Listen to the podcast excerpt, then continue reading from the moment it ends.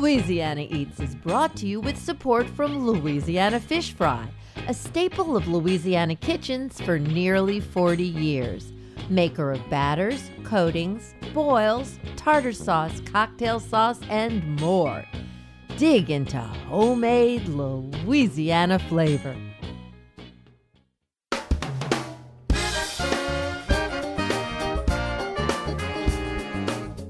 From our studios in the Southern Food and Beverage Museum in New Orleans, this is Louisiana Eats. I'm Poppy Tooker. If you've ever had an encounter with a celebrity, you know you can dine out on that story for a long time.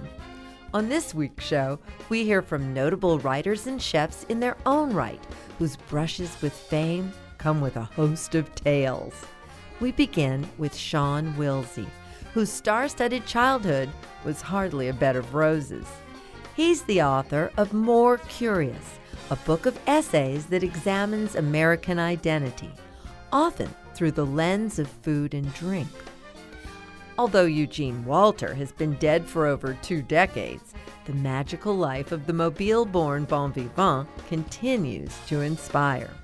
We vicariously meet Eugene with the help of Donald Goodman and Thomas Head co editors of The Happy Table of Eugene Walter. And finally, we get a taste of what 21st century craft service is like from Anne Churchill. She has served as tour chef for a variety of acts, including the Dave Matthews Band, Melissa Etheridge, and Zac Brown. We've got stars in our eyes on this week's Louisiana Eats.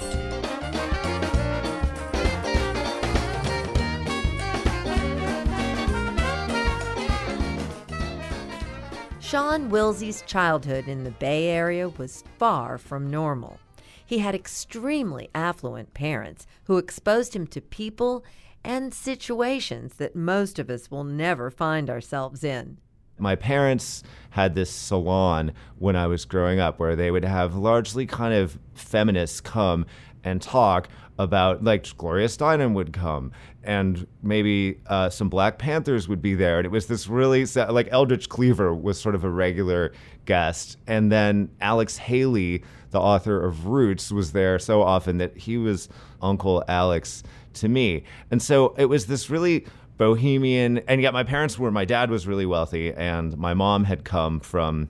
Texas and had been a minister's daughter and had grown up with zero and but was very beautiful. And so they came together. They formed what seemed like this perfect life, and then there was this dramatic divorce where my dad left my mom for her best friend, and my mom initially became quite suicidal and defeated by the whole thing, and then pulled out of that by deciding. And she kind of credits me with this, but I was just desperately trying to keep my mom entertained with ending the Cold War. She ended up taking children around the world to meet with world leaders and talk about peace. And we basically, from age 12 to about age 14, went around and met with like every world leader going. You know, we met with Reagan, we met with the Pope, we met with Menachem Begin, we met with Indira Gandhi, Rajiv Gandhi. You know, the list goes on. Stories of these atypical situations filled Sean's first book, a 2005 memoir called Oh, the Glory of It All. In 2014, he published More Curious, a collection of essays that examine American identity. When we spoke with Sean that same year, he reminisced about a food column in his favorite boyhood magazine that inspired his writing career. I'm a big skateboarder and I grew up skating in San Francisco. So it was kind of a natural thing to read Thrasher because it was the Bible of skateboarding. And it was largely, when it was about street skating, it was mostly about San Francisco. And it's kind of this dirtbag yet big hearted, largely photo based magazine about skateboarding. But there, there's lots of weird writing in it, especially in the 70s. And the food column was called Scarfing Material. And scarfing material exploded and deflated food writing it still feels avant garde today. The chef, skater that he was, always moved unpredictably between the low and the high.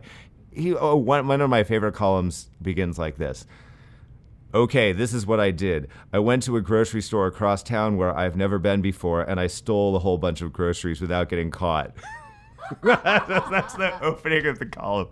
So it, he was this kind of weird outlaw father figure, mother figure type because, I mean, the average skater back then, it was like this countercultural thing. And I feel like most of the skaters I knew just didn't have anybody cooking food for them. And your other option, a lot of us were always skating in McDonald's parking lots and eating the worst kind of fast food. So this was this weird thing that made you actually want to go and cook some stuff for yourself. And I remember making somewhat disastrously a lot of the scarf. One of them, uh, there's a whole recipe for snake, and it tells you how to catch the snake, and then it suggests that you remove. Uh, I guess like part of the stomach and use the bile in case you have a cold. and the guy was always trying out new literary styles. Like sometimes he'd write it in a total like noir style. Sometimes it would be like a kind of gonzo journalism style. And as a you know a kid who really wanted to be a writer, this is like the thing that inspired me and made me want to start writing. Sean stayed close to his muse and ended up writing for The New Yorker and editing for McSweeney's Publishing. Years ago, he was living in New York when the September 11th tragedy occurred. Like many things that surround our lives in the aftermath of disaster, Sean found a new meaning and complexity in everyday things. Immediately after 9 11, the first thing I did was put a pot of water on the stove and start making pasta. I lived really pretty close to the World Trade Center, like about 20 blocks away. And I had been out walking my dog and actually seen the smoke coming out of the first tower and then the building go down. And people started migrating up from the financial center towards my neighborhood, which is Little Italy. And a few friends started to show up who had just been stranded and come into the house. And a lot of people ended up gathering in my apartment. And so I just made everybody food. And then ended up doing that on a pretty regular basis. Like people would come over every Sunday night because we were all totally shocked by it and wondered whether life was going to go on in any way or how to just cope with it. You know, everybody knew somebody. There were just lots of personal connections aside from it being like a huge national tragedy and something that just changed the country pretty much forever. And I think that 9 11 just always was sneaking into your life in New York, and there was nothing you could really do to get away from it. And that piece recounts how I was making pancakes and then there are all these helicopters that are flying over and you kind of suspect that the helicopters are were just checking out stuff to make sure that nothing's happening again. And Owen, my son, asks about the helicopters, and then we end up changing the subject to, well, wouldn't it be cool if you could get a remote control helicopter to dump some syrup on your pancakes? And he's like, but how would you do that, Dad? And I said, well, you'd use a harness. And then he's like, What's a harness? I was like, Well, that's something to keep you from falling if you're on a building. And then you end up just thinking about 9 11 again. And then in the course of that same conversation, Owen's like, Dad, what would you call a group of helicopters? And I was like, Well, I guess you could call it a flock. And then I was like, Do you know what a group of crows is called? And then I'm like, Oh, God, why am I telling this? And I'm like, Oh, it's called a murder. And then it's like, the, there are all these kind of words and ideas that are just on the sidelines of this very innocent, sweet meal thanks to thanks to 9/11. But Sean's essays aren't all pensive contemplations. He wants to make you laugh. His piece about Crystal Pepsi did exactly that for me. The 90s were this last decade of innocence and pure possibility in this country.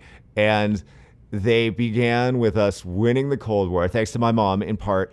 And the internet's getting developed we knocked the unemployment rate down so low and there wasn't this diffusion of interest that you have now where anybody can go and follow anything that they're interested in on whatever website they want. It doesn't feel like there's as much of a collective focus on single topics. But then there was that possibility. And i'm really interested in what i think of as kind of our major issue globally which is you know the environment. And it's like we're going to have to pay the piper on this like sooner than a lot of people think.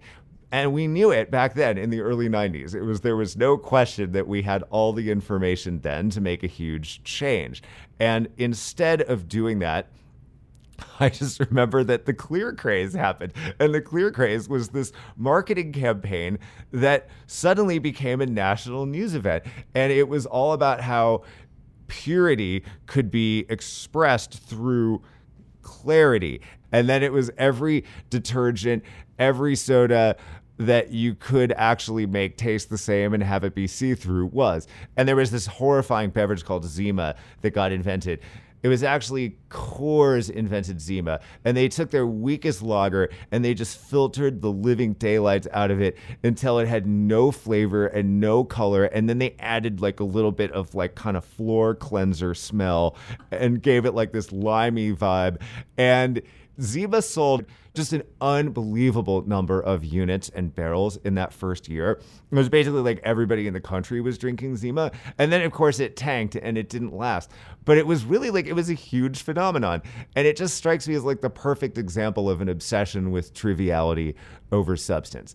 And after that, it was like a couple of more years of fun and prosperity and then it was Monica Lewinsky. And then all we wanted to talk about was like what President Clinton had done with the intern. And then it was like, bang, the decade's over. 9 11 happens. We missed our chance. and it's like, well, seriously, it's like we had this opportunity to actually be so much more prepared to be a better society. And it's not like I'm some do gooder. Um, I kind of believe really strongly in personal liberty, and people should kind of get to make their own mistakes and decisions. I guess I am a do gooder um, because I really do think that there's a moral responsibility to address things that you know need to be dealt with. And we just failed so miserably in the 90s. Um, you know, I don't know that we're ever going to get another chance like that one.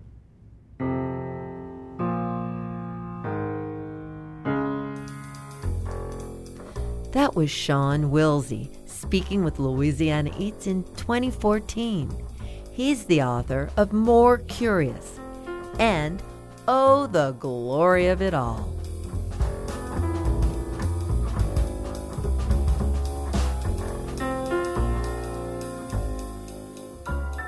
Coming up next, we celebrate the centennial of the late Eugene Walter, known as Mobile's Renaissance Man. Louisiana Eats returns after the break.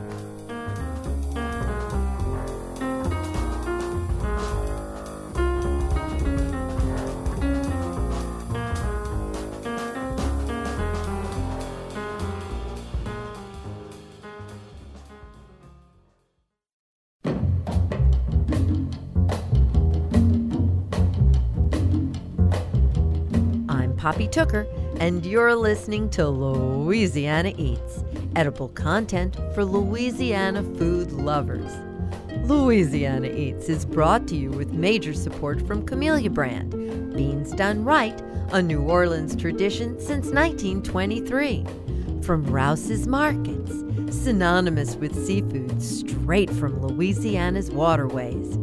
Rouse's Markets tastes like home from Crystal Hot Sauce, made with three simple ingredients aged red cayenne peppers, distilled white vinegar, and salt. Nothing artificial. Crystal Hot Sauce, how New Orleans does flavor.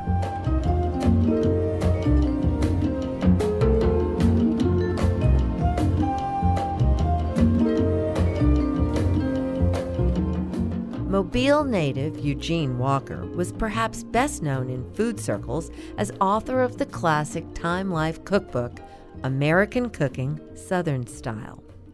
Although distinctly Southern, Eugene lived most of his life in the cosmopolitan surroundings of New York, Paris, and Rome, where his diverse talents brought him work as a translator, screenwriter, poet, puppeteer, costume designer, and actor.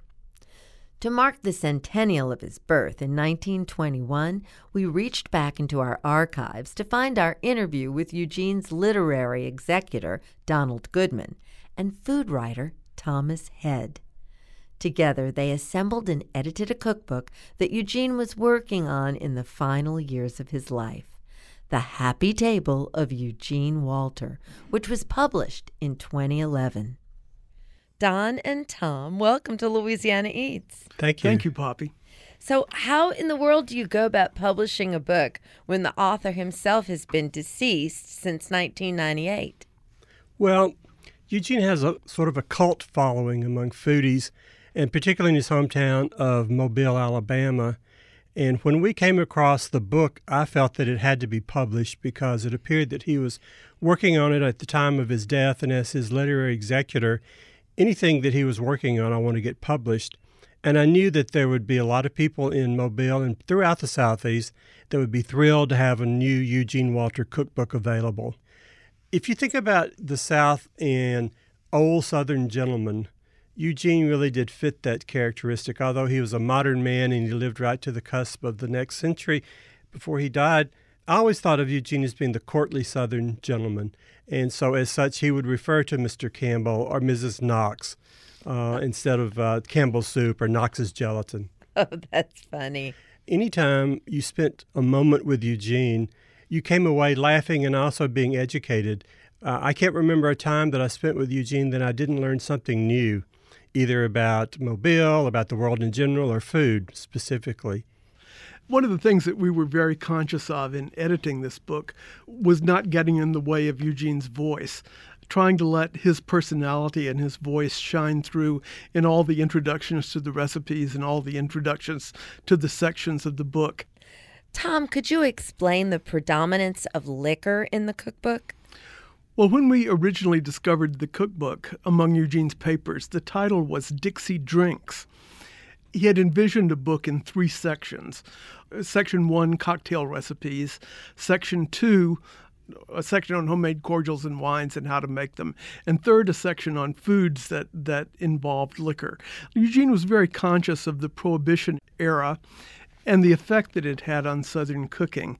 And he was afraid that all sorts of old recipes that used alcohol were going to be lost uh, because of that unfortunate time in our history. And so, in looking at the book, we found the cocktail section and we found the food section, but we never found the section on homemade wines and cordials. And so, in putting the, the book together, the emphasis is is about equal. Um, well, perhaps a little bit heavier on food than on drinks in this book. But we decided that The Happy Table of Eugene Walter was a more appropriate title for what we actually have here than a book called Dixie Drinks, because the book is a lot more than drinks recipes. I have to say that something I didn't quite catch. Would, would you explain to me about Dr. Willoughby? Dr. Willoughby was one of Eugene's aliases that came about when he was very young.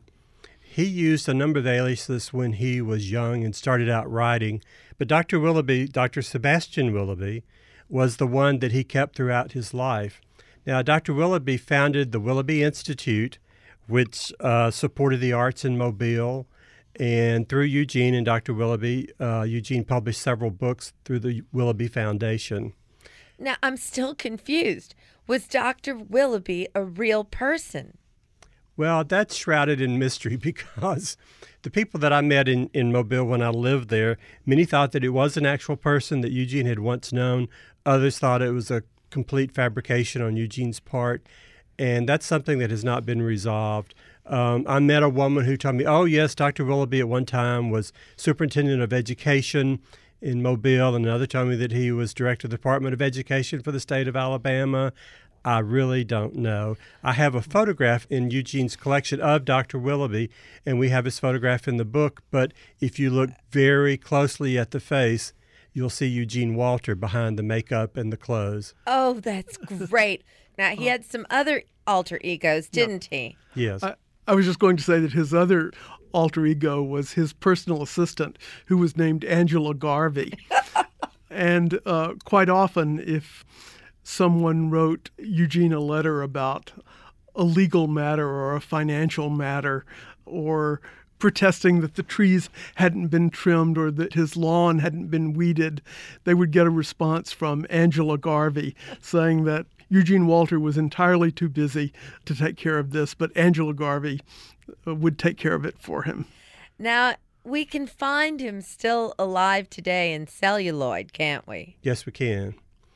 He was involved with the movie studio Cinecittà in Rome in the 1960s, and that was the heyday of Italian cinema. Anyone that was in uh, in Italy and in Rome making a movie, Eugene would say, have you got a part for me?" So he was in a number of movies that were made in Rome. The most notable was Fellini's Eight and a Half, where he played the American journalist. Few people know that in Fellini's Juliet of the Spirits, Eugene was under the nun's habit and played a Mother Superior. He was in Gidget Goes to Rome. He was in Sinbad. He was with Ray Milland in a mystery movie. He was in a number of movies. You just have to search them out. But the most notable are the Fellini films, Eight and a Half and Juliet of the Spirits. Well, with that fabulous life that he was leading abroad, why did he finally come home? Uh, there was a movement in Europe in the 1970s. In Italy, it showed up as the Red Brigade, and these were people that were protesting the uh, government and were hoping to bring it down.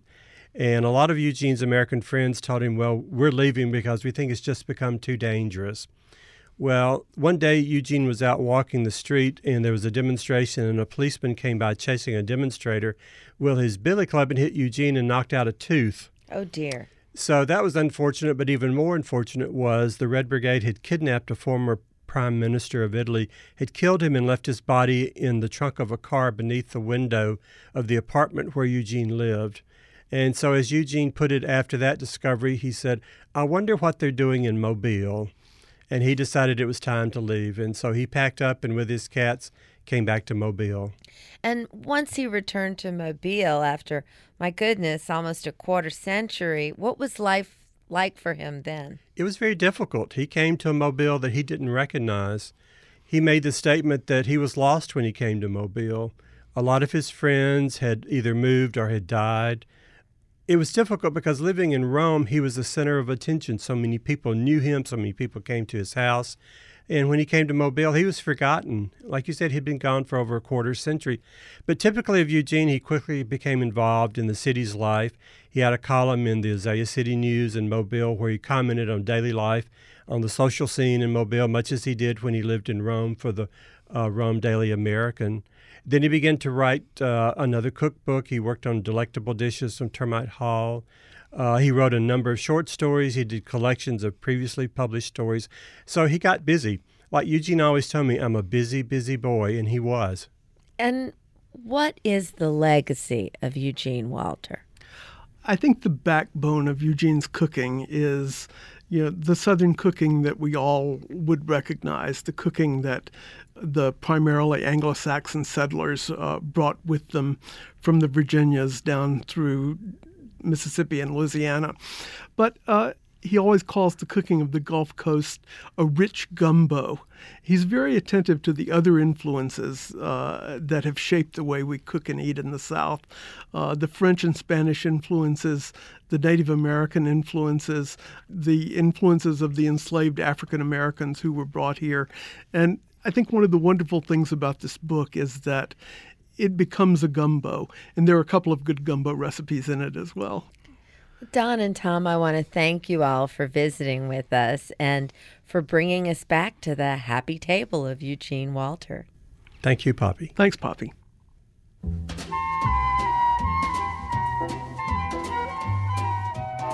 Donald Goodman and Thomas Head co editors of The Happy Table of Eugene Walter. We spoke in 2011.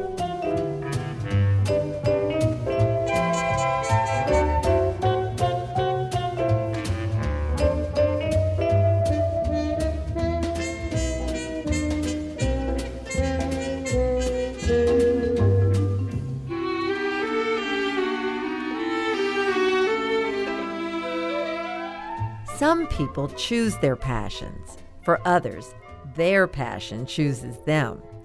Peter Kaminsky, author, food critic, and TV producer, falls into the latter category. His passion is fly fishing. Over the years, Peter's interest in fishing has become something of an accidental triumph, propelling him to the vanguard of gourmet food criticism. When Louisiana Eats met Peter in 2017, he was in New Orleans for the launch of Susan Schadt's cookbook anthology, Reel Masters.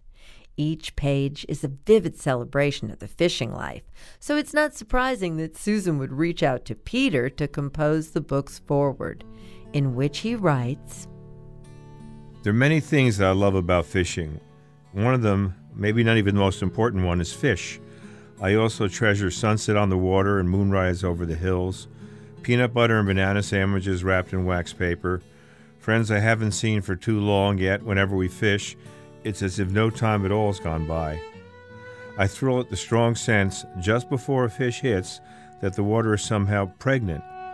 I marvel at the towering thunderhead bearing down and the calculation of how much time do I have before I have to crank up and run for shelter.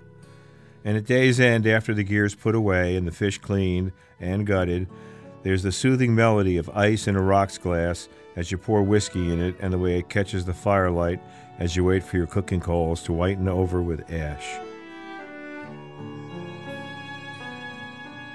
I am Peter Kaminsky. I live in Brooklyn. I write books and I cook and I go for walks and I like to fish. That's a very mild description of exactly who you are. I would like to know how many years have you been writing about food, writing about fishing? Well, here's what happened. I used to be an editor of National Lampoon in those crazy, druggy uh, years of the 70s. And I sort of hit upon fishing just by accident. I went on vacation and it was freezing in the Florida Keys, so I, I fished. And um, when I was excused from my job at Lampoon, I decided uh, I'd write about the outdoors. And I've always cooked. Uh, a few years later, I got the assignment to write the outdoors column in the Times, and I always put food in my stories. And uh, one year, I did a year end story with my old college roommate, and we ate at 21 Club. And uh, my daughter and I went out on a, a boat. Uh, it's called a head boat or a party boat from Coney Island, and we caught blackfish with a man named Jimmy Doles, who was the walrus keeper at the Coney Islands Aquarium.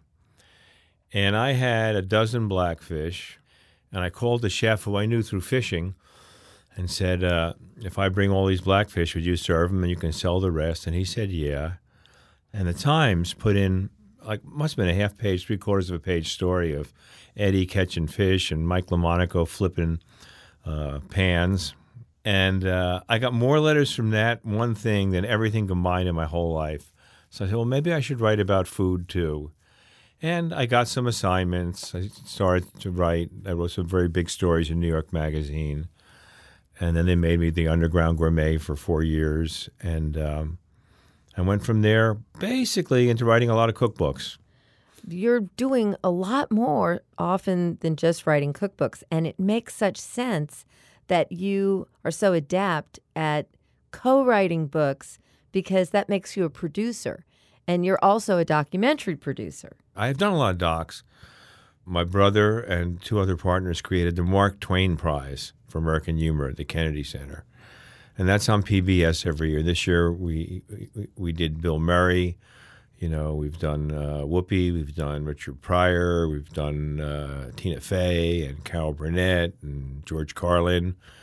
And then these last, we got into doing these musical reviews at the White House. Uh, we did one on Ray Charles and one on gospel music and one on the music of Paul McCartney and Stevie Wonder. And those were very, uh, well, there was wonderful music, and it really takes you a month to get over yourself after you've been at the White House. I'm sure. And of course, it it's no accident that I'm sure your work at the Kennedy Center caught the Obama's eye, and that's how they knew that you were the man for this. But what was the seed of this Mark Twain Prize for American Humor? My brother and I produced uh, for Showtime and for HBO the Montreal Comedy Festival for a number of years. And every year, as part of the big night there, there'd be a tribute to a great comic. It was Milton Berle one year and George Burns one year. Shortly thereafter, I produced the 20th anniversary of People magazine for ABC and a non televised tribute to Steven Spielberg at the Museum of the Moving Image. And I couldn't get anybody to be on the People magazine show. You know, like we tried like for six weeks to get a letter like through Oprah's hairdresser to oh you know nothing nothing. And I got an interview with Ann Stock, who was the social secretary at the White House, said George Burns is going to be whatever 96, 97. Let's do it. Make this thing and call it the Mark Twain Prize and do it at the White House. And she said, great. And then there was enough, you know, uh, just investigations and just stuff happening in the Clinton White House. They kind of just didn't want to have a bunch of off the rail comics there. Really? And and Ann Stock went to the Kennedy Center and uh, said, "Why don't you come pitch it here?" It took I didn't get even get the sentence out, and they said yes. And then our first uh, person was Richard Pryor, and it went from there. What's your favorite thing about fly fishing? Why is that your passion?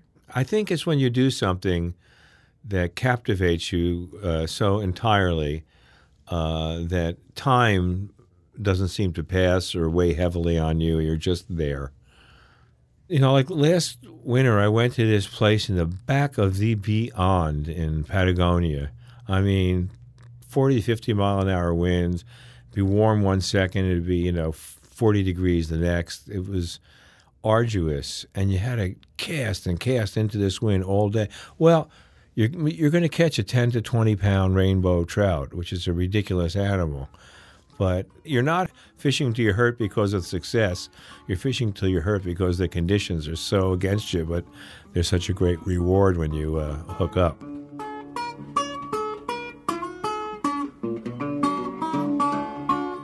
Author, food critic, and TV producer Peter Kaminsky, speaking with us in 2017. Bet you're going fishing all of the time. Baby going fishing too. Bet your life, your sweet wife, catch more fish than you. If all this fishing talk is making you want to head for the waters, first you'd better familiarize yourself with the Louisiana state fishing laws. Do you know the legal fishing limits for some of our most sought after species? Stay tuned, and we'll fill you in on all the details when we come right back. Uh, here's a little tip that I would like to relate. Many fish buyers, if you got good bait, I'm a going fishing, yes, I'm going fishing, and my baby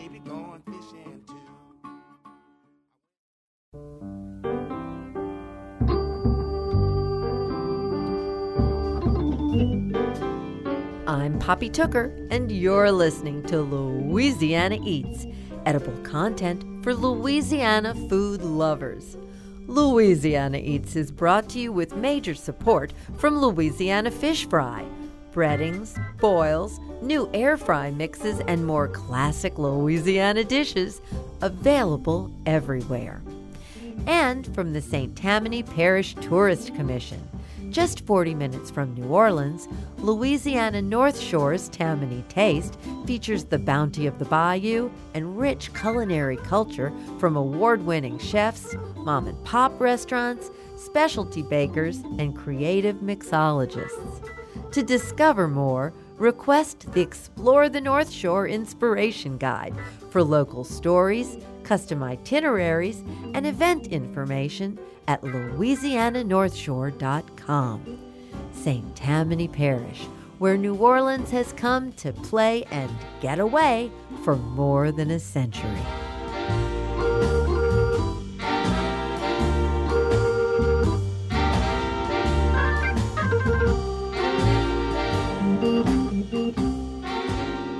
Here's this week's culinary quiz question, brought to you with support from Popeye's Louisiana Culinary Institute. What are Louisiana's legal fishing limits for some of our most sought after species? Size limits do apply, but in general, you can catch and keep up to 25 speckled trout per day. Redfish are limited to five a day, and you can only keep two cobia or red snapper. Have you ever tried lane or vermilion snapper? Maybe you should give those a try because Louisiana laws allow for 20 of those varieties every day. Are you more geographically suited for freshwater fishing than salt? Depending on where your fishing hole is located, you can catch and keep between 5 to 10 largemouth and spotted bass. By the way, you can catch 150 pounds of in season wild crawfish every day. So get out the rods, the reels, and the fishing licenses. Let's go fishing. I'm Poppy Tooker, and you're listening to Louisiana Eats.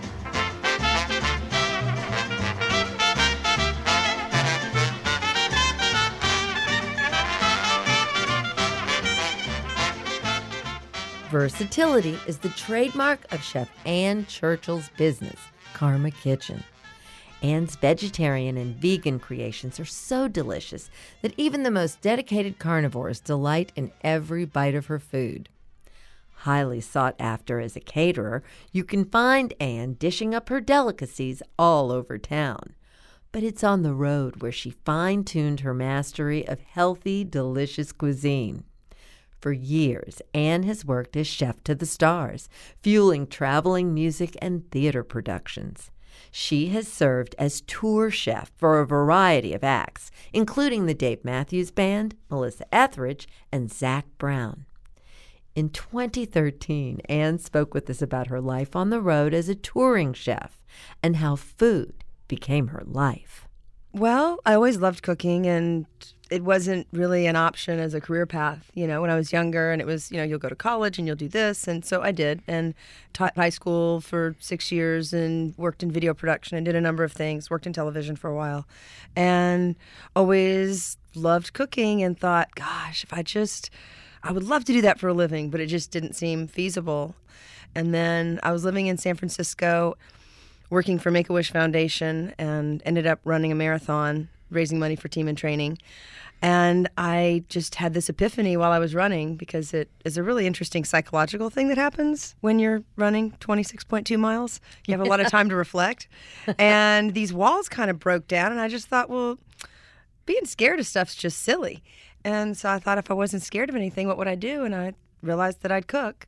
So when I moved back here, I applied to Delgado and worked at Bourbon House as an apprentice when I was in the program and worked at Bayona for Susan Spicer, which was amazing. And then I just went out on my own. I already knew that I wanted to start a catering business. Right as I was starting, Kate and Jane from Bridge Lounge, the former owners, they gave me a call and they said, We really want to do food here. That was a great launching pad.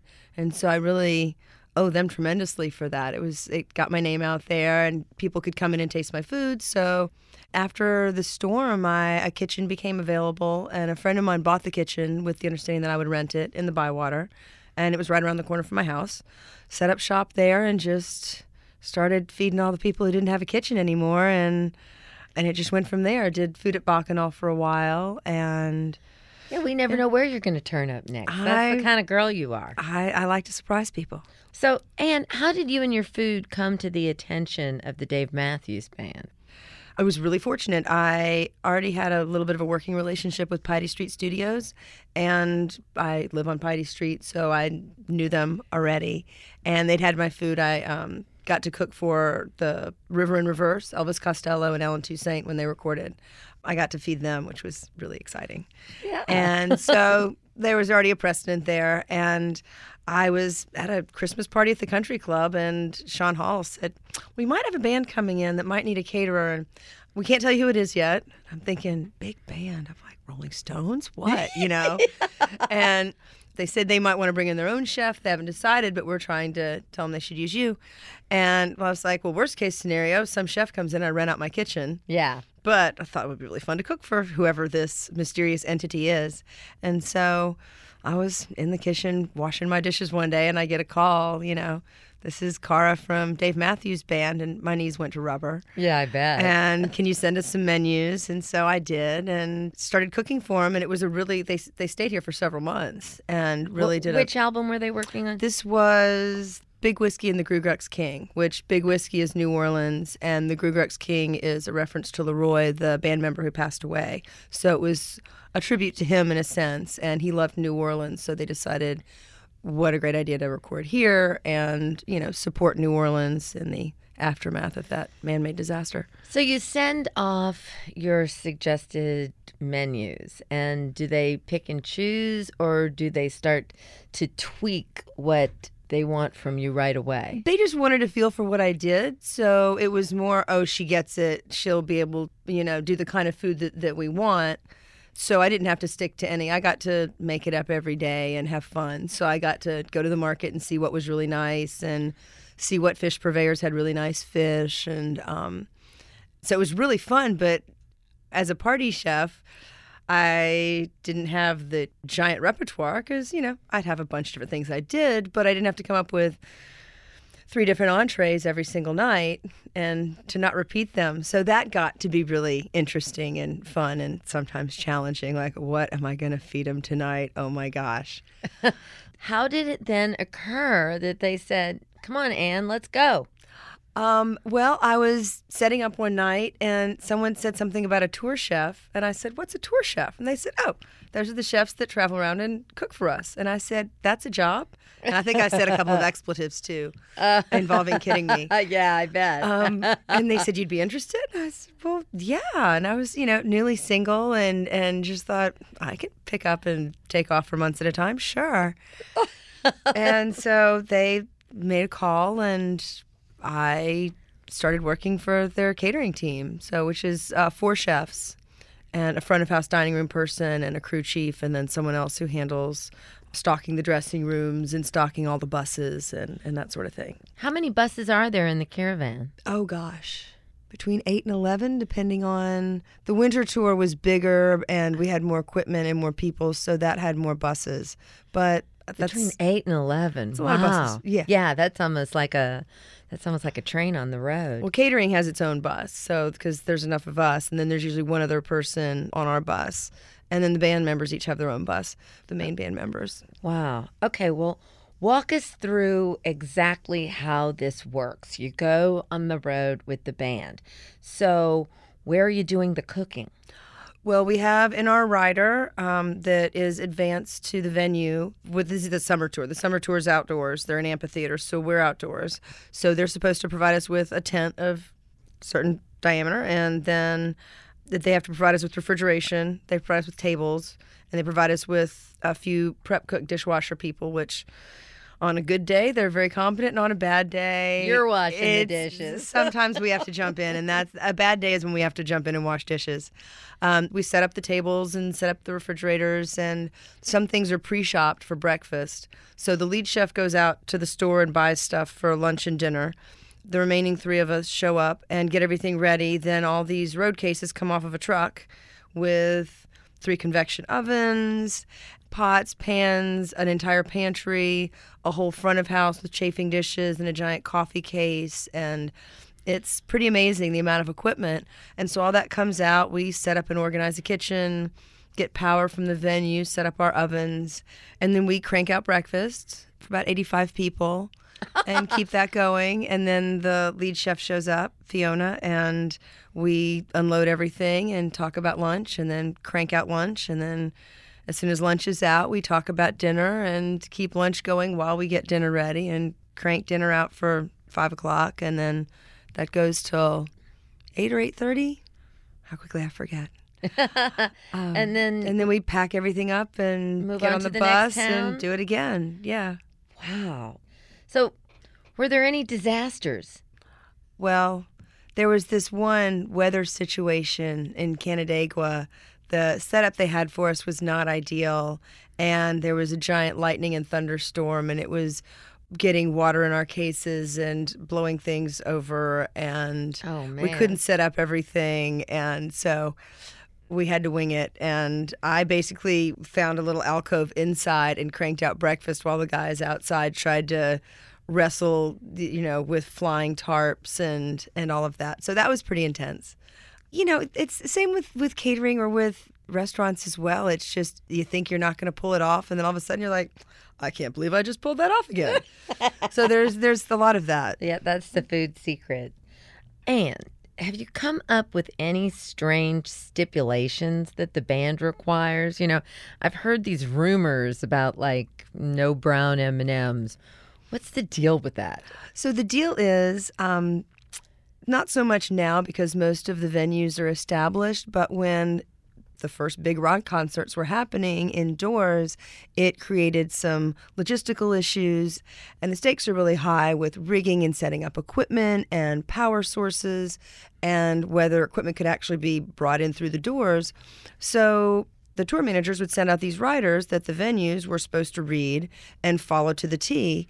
So if the tour manager came in and saw that they hadn't sorted out the M&Ms, then they knew they hadn't read the rider, and they'd often put those towards the end. Ah. So they'd know that they hadn't read to the end of the rider and that probably their day was going to suck because the promoter hadn't really done their job. Yeah. So that's really the reason for it. It wasn't prima donna rock stars. Oh, that's great to know. I'm so relieved. so tell me, you hear stories about road burnout for the rock stars. Do the rock star chefs get road burnout? Oh, definitely. It's an intense job. It's hard on the body. It can be a little hard on the liver. Yeah. Um, and you're you're in close confines with a lot of people. I mean, you're living on a bus with seven other people, and you work with them for 15 hours a day, and then you're hanging out with them at night. So no matter, I mean, I love all of them, but sometimes you know you just Yeah. really want to go be by yourself for a little while. Yeah. So, do you have any really special road memories you want to share with us? Gosh, well, some of them I probably can't talk about. Okay, um, Ann. but people think that it's this this crazy crazy lifestyle and occasionally there'll be a bus party that's really great where a bunch of people will just hang out on one of the buses and there's lots of music and there's dancing but it's an intense job where you're working 15 hours a day so i think it's a lot tamer than people assume and people assume it's a party every night and it's a lot more tame.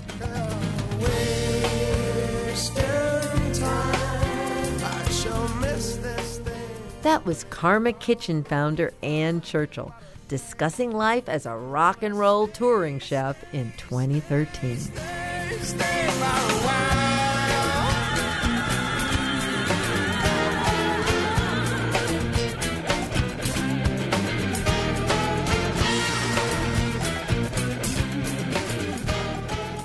That's it for this week's edition of Louisiana Eats, edible content for Louisiana food lovers.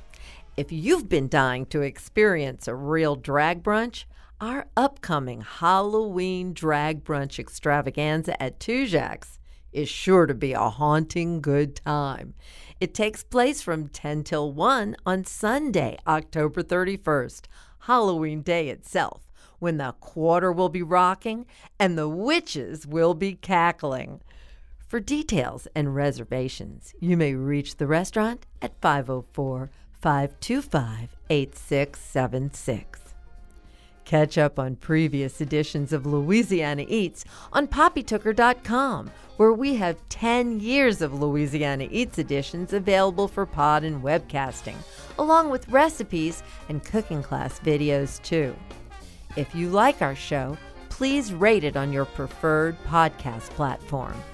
Louisiana Eats is made possible with major support from Popeye's Louisiana Kitchen, Louisiana Fish Fry, Camellia Brand Beans, Crystal Hot Sauce, Rouse's Markets, the St. Tammany Parish Tourist Commission, and from D'Agostino Pasta, handcrafted in Louisiana from semolina wheat and air dried over rods in wooden cellars.